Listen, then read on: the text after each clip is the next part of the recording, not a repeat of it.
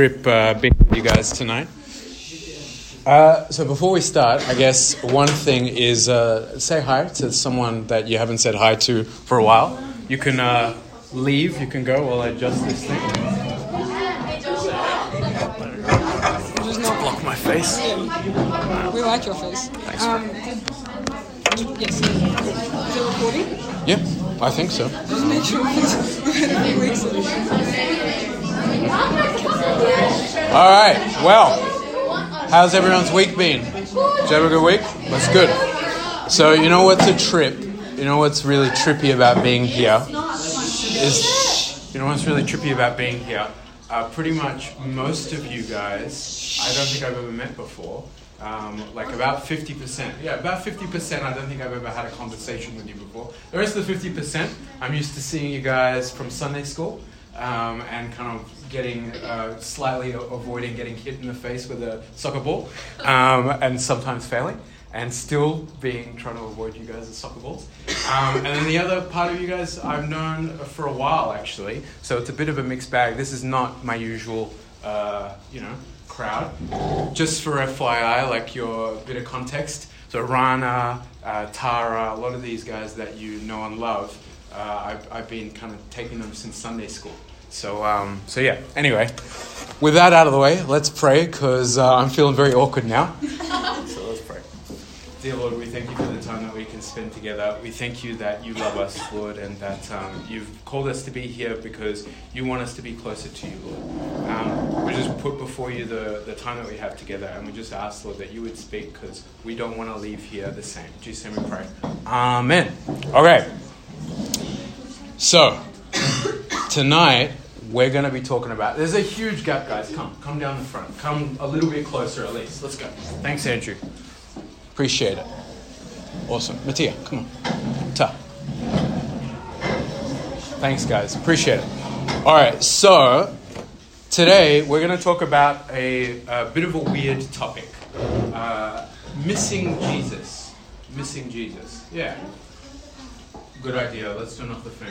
Uh, Evan, do you want to turn off the fan for us? I don't know how to turn. That's okay. Evan will do it. All right. So, missing Jesus. I'm not sure if you've ever thought about Jesus as someone to miss before, but um, the Bible actually wants to portray Jesus as someone who can be missed. Um, and we're going to look at two stories tonight um, that's going to point that out to us.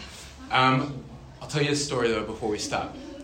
I got married to Sarah, my wife, three years ago, um, and I've known her for about about six years. Thanks, bro. Appreciate it. Uh, about six years I've known Sarah, but three of those years we, we've been married. We're approaching our fourth year of marriage. It's very exciting. Um, and over the course of that period of time, at the beginning, if any of you guys have been in relationships before, you know how exciting it is when you're first in a relationship. You know, you can't wait to see that person. You, it's almost like you got a sixth sense that you know that they're about to text you or something, and it's just really wonderful time of relationship. Um, and then, as the years go by, you kind of take each other for granted.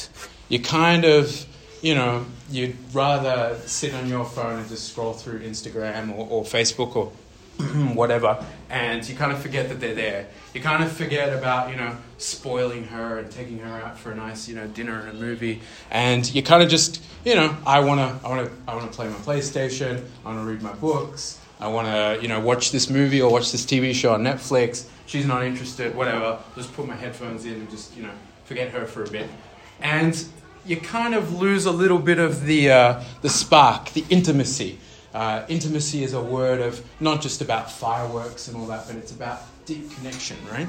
Now, this is a normal, natural, I don't want you guys to guilt trip me. This is a normal, natural part of any relationship.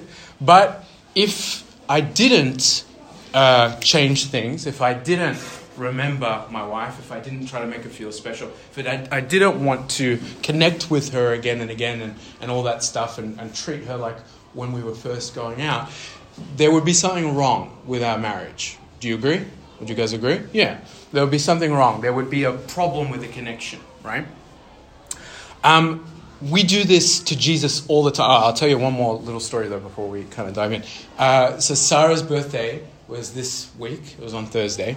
And uh, due to a series of events, I also uh, needed a new laptop. So I got the new laptop the same day that it was her birthday. Now, those of you who have ever gotten a new laptop before, especially when you've like had a bunch of stuff on your old laptop and everything, you know how much of a headache it is to, you know, set it up and all this kind of stuff. So I remember thinking as I opened up the new laptop and Sarah was coming home late and uh, I was, you know, I wanted to make it special for her. I remember thinking, you can't touch the laptop. You can't set it up. You've got to focus on your wife. And to be honest with you, it was an absolute joy and a pleasure to do that because at the end of the day, she's more important and more wonderful than any new laptop. So, we can sometimes do this with Jesus. We can sometimes look at our relationship with Jesus and say, maybe, you know, it was all fireworks and, you know, amazing times at the beginning, and then all of a sudden it starts to uh, get a little bit cold, get a little bit boring, get a little bit by the numbers, and just a little bit kind of repetitive.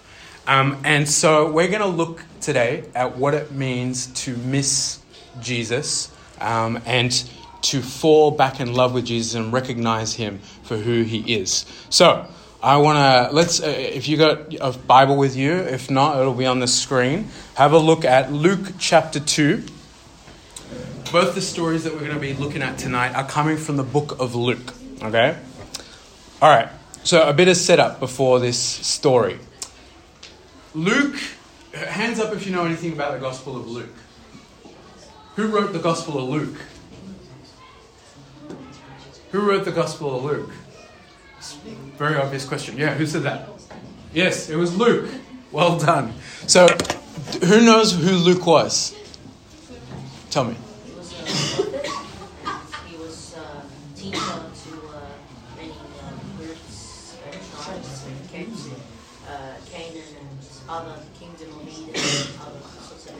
Very close. He was he was a doctor, so he's close to my heart. I love Luke. Um, I'm planning on naming a, a, a, boy if we have a boy Luke, if Sarah will let me. Luke Luke was also a historian. Luke was one of the first historians uh, who who who you know uh, contributed to the New Testament. And Luke, he even talks about at the beginning of his book. He talks about how he wanted to make an account and so what he did was he went around to all Jesus' friends and family and he got their stories. And so all of the book of Luke is literally, all right? All the book of Luke is literally the, the collected accounts and stories from uh, Jesus' friends and family. So when we read the book of Luke, think of it as someone sitting down with Luke and saying, Let me tell you this story about Jesus. Let me tell you about this time that this happened. And so, where we're up to in this story, it's literally the very beginning. What's happened is that Jesus has just been declared to, to Mary. Gabriel has come, the angel, and he's told Mary, You're going to have a boy. And she's like, But I'm not married and I'm a virgin. And then he's like, God is going to give you this baby. God will overshadow, uh, overshadow you and, and give you this child. And then what happens is they have the baby, all these random people come and meet with the baby and give him a bunch of presents because a bunch of angels appear to those people. And then we get this weird story, the only story in the whole Bible of Jesus as a boy. The only one you're ever going to read. And this is what we're going to read today. So, Luke chapter 2, verse 41 to 52. Put yourself in the mindset of Mary and Joseph. These are his parents. These are the ones who have already seen all these crazy, miraculous things about Jesus' birth. They know that Jesus is special. They know that Jesus is God's son. Let's have a look at this story together. Let's have a read. So, verse 41. Now his parents, Joseph and Mary, went to Jerusalem every year at the feast of Passover. So, do you guys know about Passover? What's Passover? Someone quickly tell me. John, you nodded your head. Okay, John. Uh, festival, just somewhere where they eat. 100%. It is the biggest festival and the oldest festival um, of all of all the things that you'll read in the Bible. And in a nutshell, quickly tell you, it was when the Exodus happened, when Moses took the Israelites out of Egypt, and just before they escaped, what happened was God said, All right, you're going to have this Passover, you're going to have this feast where you're going to sacrifice this lamb because I'm going to come and I'm going to kill every firstborn child in the whole of, the, of Egypt where they've been enslaved. And if you don't put the blood of the lamb on your door, then what I'll do, what, what I'll do is I'll, your firstborn children will die. But if you do put the blood of the lamb on your door, I will pass over you and you'll be saved. And then, once you hear the word, go immediately and escape Egypt because they're going to let you go quickly and you're going to have to run quickly. So it was a big, big celebration meal where the Israelites would remember God's deliverance and how he saved the world and saved the Israelites. And so this Joseph and Mary, they go, like any great Jewish people, they go to, uh, um, uh, to Jerusalem for the Passover because that's what good Jews do.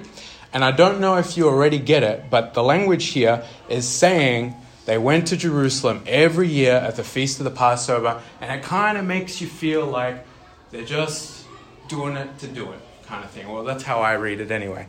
They're being very good Christians, they're being very good Jews, they're doing the Passover, they're going to Jerusalem. Would have been a long trip for them to go to Jerusalem. They did it though, and they took Jesus along. And it's just, they're doing it year by year. I, I don't know about you, but how many of you, I, I don't want to see a show of hands, because it'll, I don't want to be sad, but how many of you are here just cause? Just because your parents brought you, just because it's just the time that I get to catch up with friends, or it's just because Peyton by the numbers, it's my routine, it's what I do.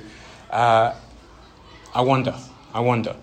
And so here in verse 42, when Jesus was 12 years old, they went up according to custom. So again, they've gone up just like they have every other year, and Jesus was 12. Now, why, why mention Jesus was 12? Anyone have any idea? Does anyone know what happens at the age of 13 for anyone who's Jewish? Uh, they would have this, um, like the whole priest guy. He would come and like uh, not baptize them, but uh, just say they would have to recite this uh, Hebrew thing and then say it to him.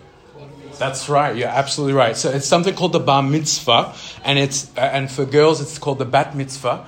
And what it is is it's your right of entry to manhood or womanhood. Because when you're a Jewish person, you it's not when you're 18 that you become a man or a woman. It's when you're 13. Hands up if you ever want to you wanted to be in that situation. Well, some of you, I'm sure, have uh, already felt that way. But anyway, so um, the whole thing is that Jesus was 12. He's still a boy. He's still a boy. He's not gone through this rite of passage yet, right? And as a boy, what do you do when you're a boy? What do, what do the Sunday school kids do? They're with mum and dad all the time, right? They're with mum and dad all the time. They're dependent on mum and dad all the time, right? And so, uh, Jesus was 12, and this is what happened in verse 43. When the feast was ended, um, and as they were returning, the boy Jesus stayed behind in Jerusalem. All right, so this kid, he's a kid. This is boy Jesus, child. He's supposed to follow his parents wherever they go. And he's decided, you know what? I'm going to stay behind. I'm going to stay behind here. And it would have been a week that they would have stayed in Jerusalem. His parents didn't know it, but supposing him to be in the group, they went a day's journey. A day's journey, but then they began to search for him among their relatives and acquaintances. So just picture this again. You're Mary, you're, you're Joseph, and you've just left Jerusalem. It's a very crowded city. It's during Passover. There would have been about, you know, uh, probably about 50,000 people in a very small area. And you've traveled with all your family and your friends. And, and back in those days, just as I'm sure many of you guys' families, very large families, yeah, you're going to have seven, eight, nine, ten brothers or sisters, etc. And so you're all traveling together. And then you're gone, and the parent, mum and dad, Joseph and Mary, they're like, oh yeah, Jesus is probably just hanging out with family or whatever. Let's just go. Let's go. Come on. Like, they're getting caught up in the busyness and the hustle and the bustle. We're going to beat the crowd before. Has anyone's dad or mum ever kind of been like, quick, let's leave, let's leave early so that we can beat the crowd or whatever else? You guys, have you ever? No? I'll tell you a story. So when, when I was a kid, I went to a football game, an AFL game, and that was a very new experience for me because I'm not Aussie. Um, and what happened was uh, we went to this football game and we went with a bunch of my Aussie friends and their dad took us and the team was losing. Their team was losing. I didn't care. I was just there to hang out with my friends. And their team was losing, and I looked, uh, and I was kind of into the game because it was a little bit close, and it was just exciting. It was exciting to be there, and I was like 10. And then what happened was uh, because their team was losing, and it was about to finish, the game was about to finish, the dad just like grabbed his son and like pointed to me and was like, let's get out of here. We've got to beat the, the traffic. I'm like, well, but the game's the game's still going. Like, we're losing. It doesn't matter. Who cares? Let's go. And so we, we went and, and we left. So this was Mary and Joseph. They're in uh, Jerusalem. It's crowded. It's packed. And Joseph and Mary, they just want to get out of there. It's been a long trip. They just want to, they're keen to get home. Probably would have taken them a few days to get home anyway. And they're like, oh, whatever. Jesus, Jesus will just be with one of the other family members. He'll just be hanging around. He'll be okay. He'll be okay. It's fine. Let's go. Let's go. Let's go. Have you guys ever been caught up in the busyness of life, of your own problems, uh, your own situations? Uh, have you ever been in a situation where you know you know you should be focusing on Jesus, but what what's ended up happening is you've just been focusing on all the stuff that's going on in your life, and you're just kind of like, I know what I need to do. I just need to do it. I need to get through it. It's fine. Whatever. Jesus, Jesus is with me. He's fine. He's with me. He's okay. Have you ever been in that situation before? And then we read this, verse 45. So after a day of traveling, they didn't find him. So what did they do? They returned back a day's journey back to Jerusalem and they searched for him. Three days later, they found him in the temple, sitting among the teachers, listening to them and asking questions. We can go our whole lives thinking that Jesus is with us, and then one day you turn around and you realize, wow, he's not here at all. I've been going my whole life and he's not been around. Have you ever been in an environment where, with friends, maybe in a relationship, maybe at a party, maybe in a test, maybe uh, taking a subject, um, or thinking about a career path, and you'd be like, Jesus will be with me. It's okay. I'll, it'll be fine. He's with me. He's God. He's, he's always with me. And then you turn around and things start to fall apart. The relationship goes bad.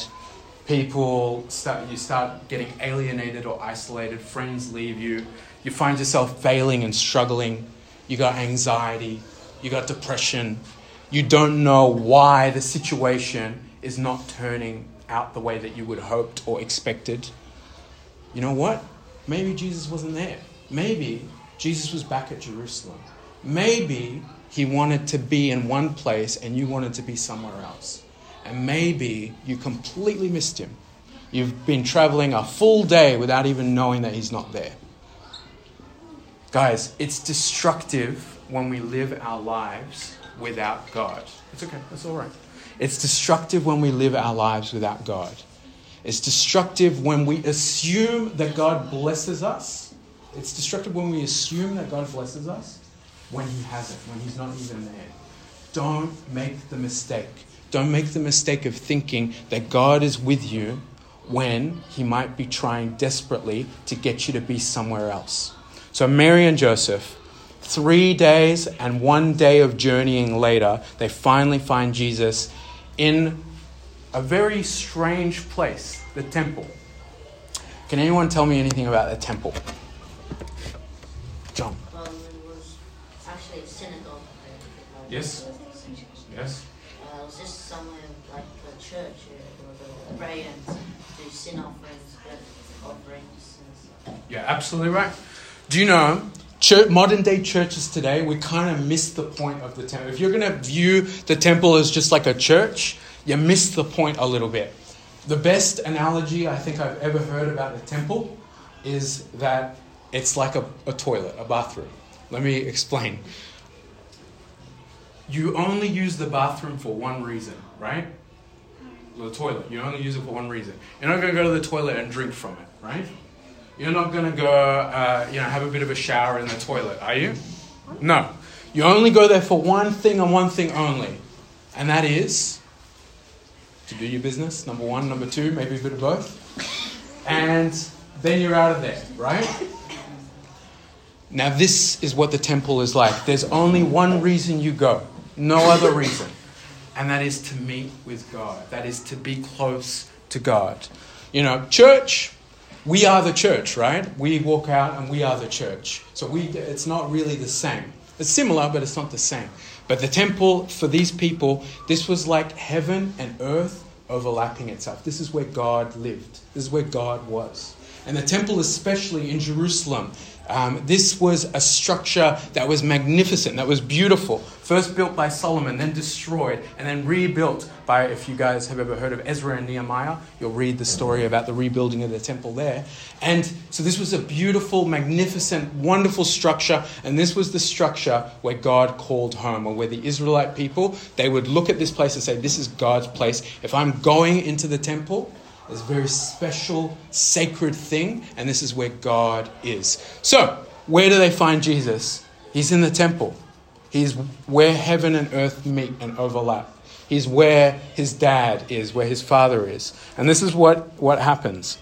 Um, so he's sitting there and he's talking to all the rabbis and the priests and all this kind of stuff. And uh, in verse 47, all who heard him were amazed at his understanding and his answers as he spoke to these adults. Like these people would have been in their 50s, 60s, maybe older, um, and these people would have devoted their whole lives to studying the Bible. And so Jesus is just sitting there. He's a 12 year old boy. Yeah, John, did you want to say that? Rabbis, I see the rabbis that they like like to do things differently than the the normal uh, Priests. Priests and the normal way. Why? Sure. It was a very good question. Uh, uh, rain check. We'll talk about it afterwards. Is that okay? Yeah? Okay. So Jesus is sitting there and he's with these people and he's talking with them about the Bible. And everyone is amazed. They're looking at him. And guess what? Mary and Joseph, they're also amazed, but for a completely different re- reason. Let's have a look. Uh, when his parents saw him, they were astonished, they were amazed. And his mother said to him, Jesus, you're so smart, and I'm proud of you, and look at you go. You, you know the Bible just as well as these old men. Or, Jesus, oh, you scared us, but thank God you're in God's house. And uh, duh, I should have thought of it early. Or, Jesus, oh, I love you, thank you, come, come, come, come with us. No, no, she didn't say any of that. What she said was, Why have you treated us so? Behold, your father and I have been searching for you in great distress. She's, she freaks out at Jesus. Have you guys ever had a tantrum in like a supermarket, maybe when you were really, really little, and your parents, they just like pulled you and like, come on, let's go. Or you've been lost, and then all of a sudden, uh, you know, your parents find you, and, and then they're like, don't ever do that again. Oh. Have you ever been in that situation before? Okay, well, I have. It's pretty terrifying. It's pretty bad. Um, and it's terrifying to be lost as it is. But, uh, but this is exactly what happens to Jesus. Mom and dad, furious. Where were you? How could you do this to us? We've been searching for four days for you. Where were you? Why didn't you come? And then Jesus does something as he as he does always. You read the rest of God. This is just classic Jesus. Have a read. It says this uh, in verse 49 And he said to them, Why were you looking for me? Didn't you know that I was in my father's house doing my father's business? Jesus just completely reframes, redirects the situation. He's like, Why are you guys like so freaked out? Like, I was here all along. Didn't you know that I was going to be here all along? Have you lost Jesus? Do you know where he is? Do you know where he is in your life? Do you know where he might have stayed while you kept on plowing ahead, wanting to go ahead with what you wanted to do, wanting to go ahead with the situation that you thought was going to work out great? And you just left him behind, you haven't even noticed yet, or maybe you've noticed and you're freaking out, not knowing, oh God, what's your will? Where are you? How can, you know, uh, draw near to me? Uh, he's where you left him, he's where he would be all along. He's not lost. You're the one that lost him. And he's refocusing their attention, their eyes. And then we get this very beautiful uh, thing afterwards in verse 50. Um, Mary and Joseph didn't understand what he said to them. And he went down with them and came to Nazareth and was submissive to them. So he went home, he listened to them. He didn't like chuck a tantrum and like, I'm going to stay here. Uh, no, no, he, he was obedient. Um, he put himself, because he's faithful, you know, God is faithful no matter what we do in our lives. He loves you all the same. And He's calling for you all the same. And He's waiting for you all the same. And Mary, it says this really weird, wonderful thing. And his mother Mary treasured up all these things in her heart. And Jesus increased in wisdom and in years and in favor with God and man. There are times, there are times where you're not going to know what God is doing in your life. There, there are times where you're not going to understand what He wants for you. And you're not going to understand why you should care. You're not going to understand why I should care so much about living my life in a way that's holy or pure. Or not going to understand why I shouldn't have that drink or do this thing. Um, or not going to understand why I shouldn't go to this place or hang out with this person. But God will still call you to it, even when you don't understand. And then there's one of two ways that you can go about it. You can either completely reject him and just go your own way and leave him behind at the temple, or you can obey him. And if you obey him, what can happen is one of two things. You might still not get it, but you might choose to just treasure it in your heart, put tuck it away deep inside your heart. Or you might be like resentful towards God. It's like, you ruined my fun again. My parents and this and that, and why can't I do this? And get all angry and annoyed about the situation. Mary and Joseph could have done that. But Mary here, she treasures these things in her heart.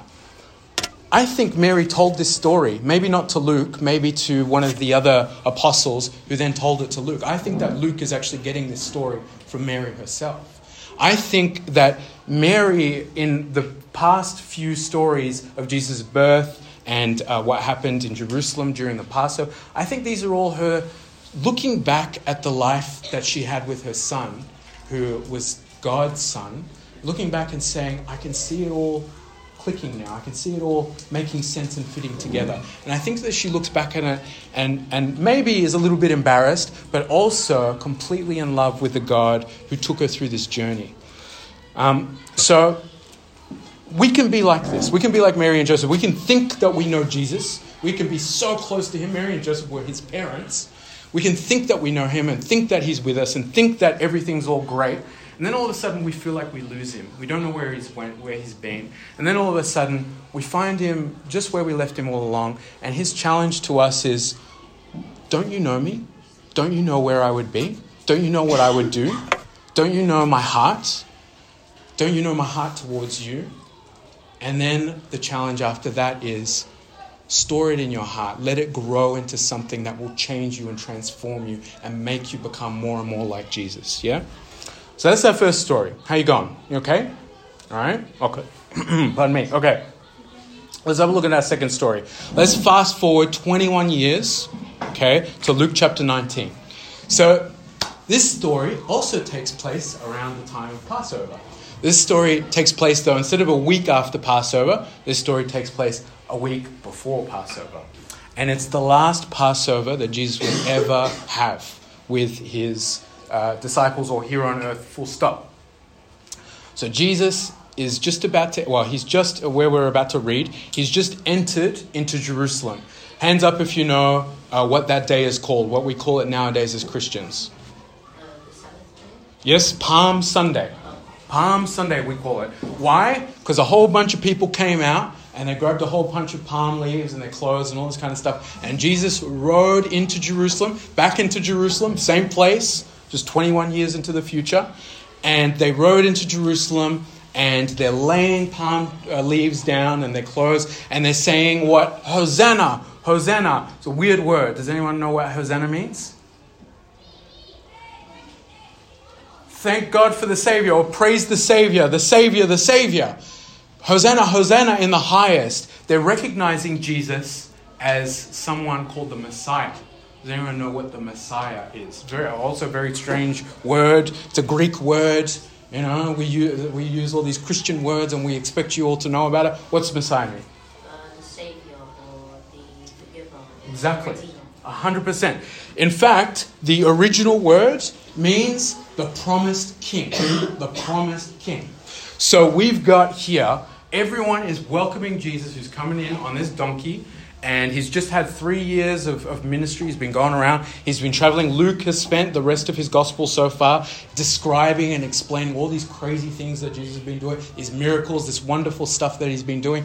And these, like, he's been very, like, divisive. He's been very controversial. The, uh, the Pharisees, who are like the religious leaders of the day and the most powerful people in society, they're like butting heads with Jesus, and everyone's like, whoa, what's going on here? But here we've got the people celebrating and rejoicing. They can't wait to see Jesus. Why? Because they think that he is the promised king. And if you're a Jewish person, to look towards the Messiah, at this point in time, they would have been waiting about 2,000 years for this promised king. From the very beginning, from Gen- if you look at your Bible, from Genesis chapter 1, well, chapter 3, what's happened is that there was the snake that tricked Adam and Eve. And then God promises one day there will be a son of man, a human being, that will come and crush the snake's head, but will be bitten by the snake. And that's the very first time people were introduced to this idea of someone who would come and confront evil and turn the world back to the Garden of Eden, back to perfect paradise. And then, as the story unfolds, Abraham gets chosen. And God's like, out of you, I'm going to I'm going to bless the whole world. Out of your family, you're going to be a blessing to the whole world. And then this guy called David comes along, and he's a king, and he's got a great name. And what happens is God says, out of your family, I'm going to bring this promised king who will crush that snake's head, who will turn the world, and his kingdom will never end. It will be a perfect kingdom that will never end. And then we get all these other stories, and you're reading, if you're reading the Old Testament as a Jewish person, you're going, when's this guy coming? When's this guy coming? You can't wait. And it's been thousands of years, and there's been prophecies about him. There's been promise after promise. He'll do this, he'll do this, he'll do this. And everyone's waiting. And if, you, if you grew up in that world, you would have been it, it would have been like your parents saying, one day Superman's coming to town and he's going to save everyone and he's going to make life awesome. And, you, and, and it's not a fairy tale. This was something that they 100% believed. And then all of a sudden, Jesus comes onto the scene and they all look at Jesus. You know what they say? This is it. This is the guy. 2,000 plus years in the making. We've been waiting our whole lives. Our generations of family upon family upon family have been waiting for this one person. And he's here, and they're convinced of it. They're convinced. And this is where Luke drops us. And then we get just after that, just after that, we get this story in uh, Luke chapter 19, verse 41. When Jesus drew near to the city of Jerusalem, he wept over it. When Jesus draws near to the city that is celebrating his arrival, the first thing that he does as he walks, he goes through that crowd and he sees Jerusalem in front of him, is he cries. This is one of the two only times in, in, the, in the Bible that's recorded that Jesus cries. And cry here is not just like a tear just trickles down his eye and it's just very like, you know, no, no, it's weeping. It's the tears are pouring out from his eye. It's uncontrollable uh, crying. And Jesus does this just after people have celebrated, celebrated him. I wonder why. Well, because Jesus knew how the story was going to play out. He knew that literally within seven days, what was going to happen was these people who were celebrating him and other people who weren't, namely the Pharisees and the people who were actually kind of scheming to kill him, that they were going to arrest him, that they were going to torture him, and then they were going to hang him up naked on a cross uh, for the whole world to look at, um, and he would suffocate to death.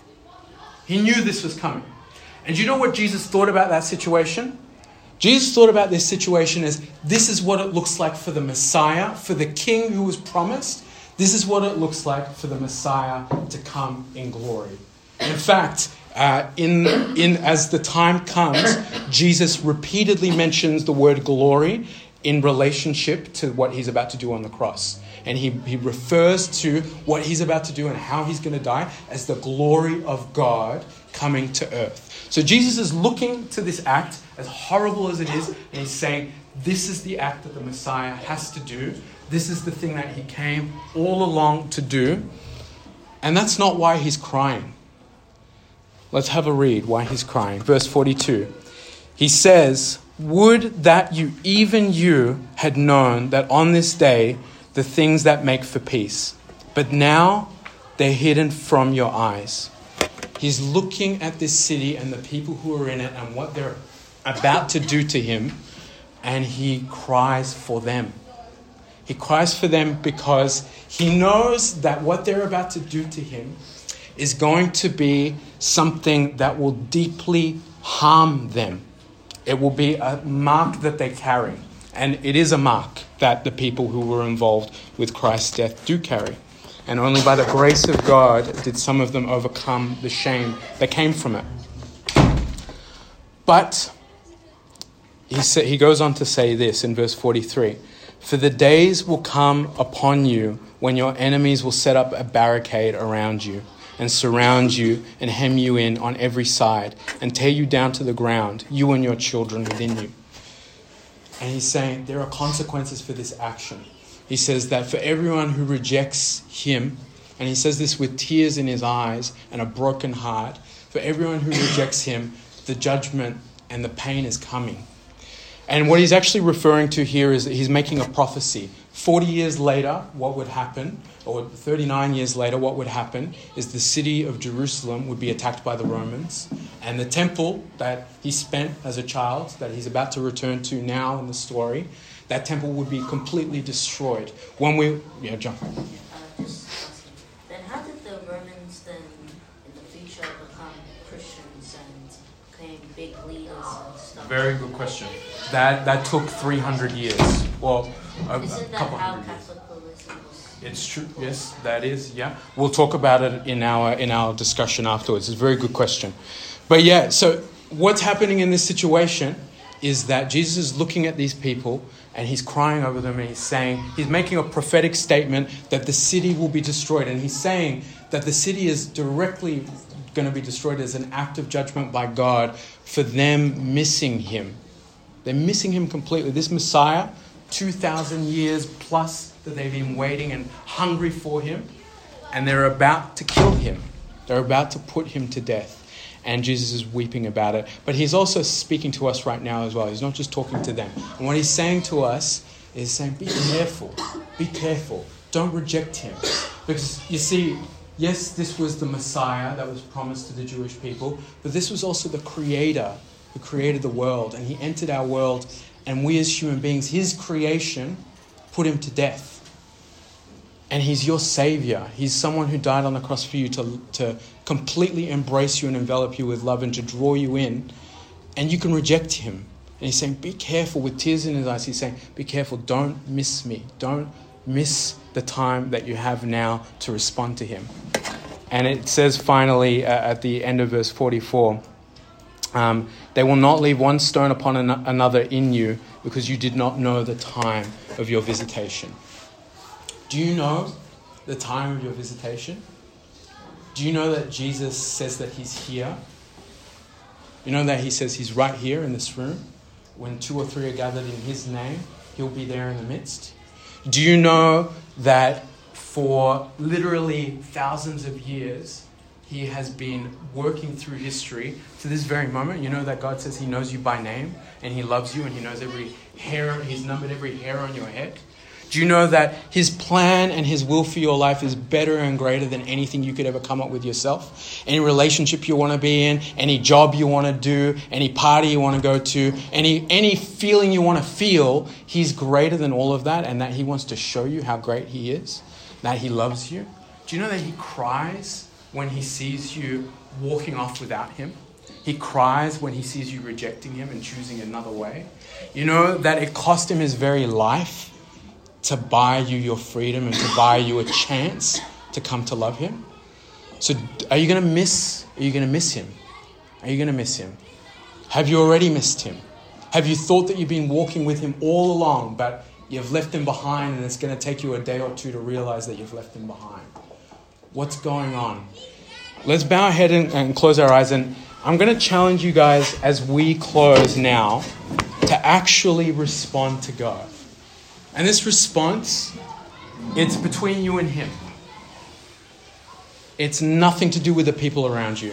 And just for the sake of other people, close your eyes, bow your head so everyone knows that they can use this time to respond.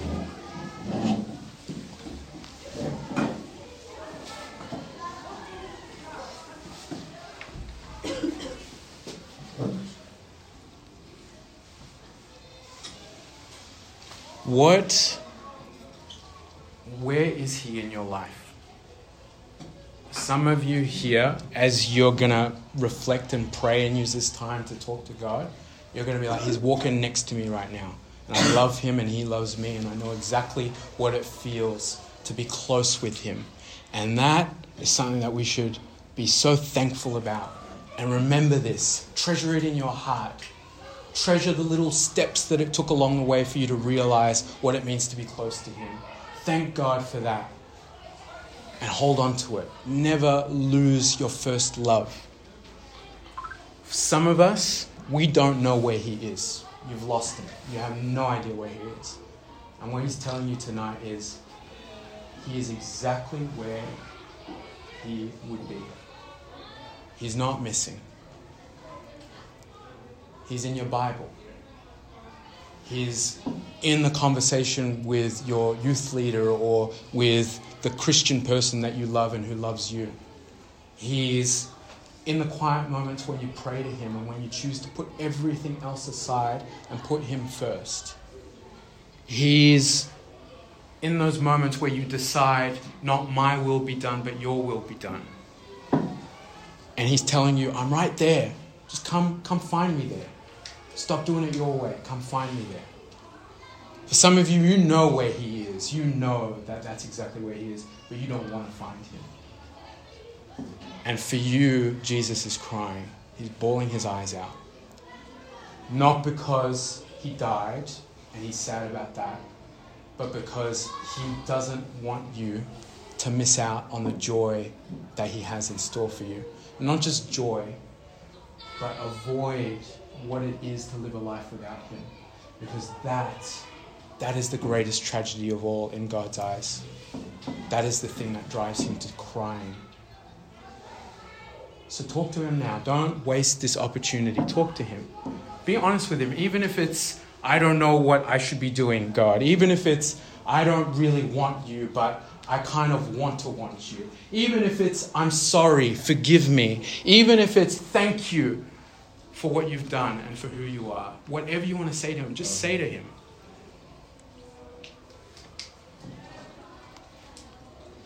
So, dear Lord, we thank you so much for the opportunity that we have to come before you. Thank you, Lord, that you promised to be here. Thank you, Lord, that you're holding your hand out for us and you're saying you love us and you want to call us into something great. Help us not miss you, Lord. Help us not forget you. Help us not to find you. We want not only to, to not miss you, Lord, but we want to be deeply in love and make the relationship, relationship strong with you. In Jesus' name we pray. Amen.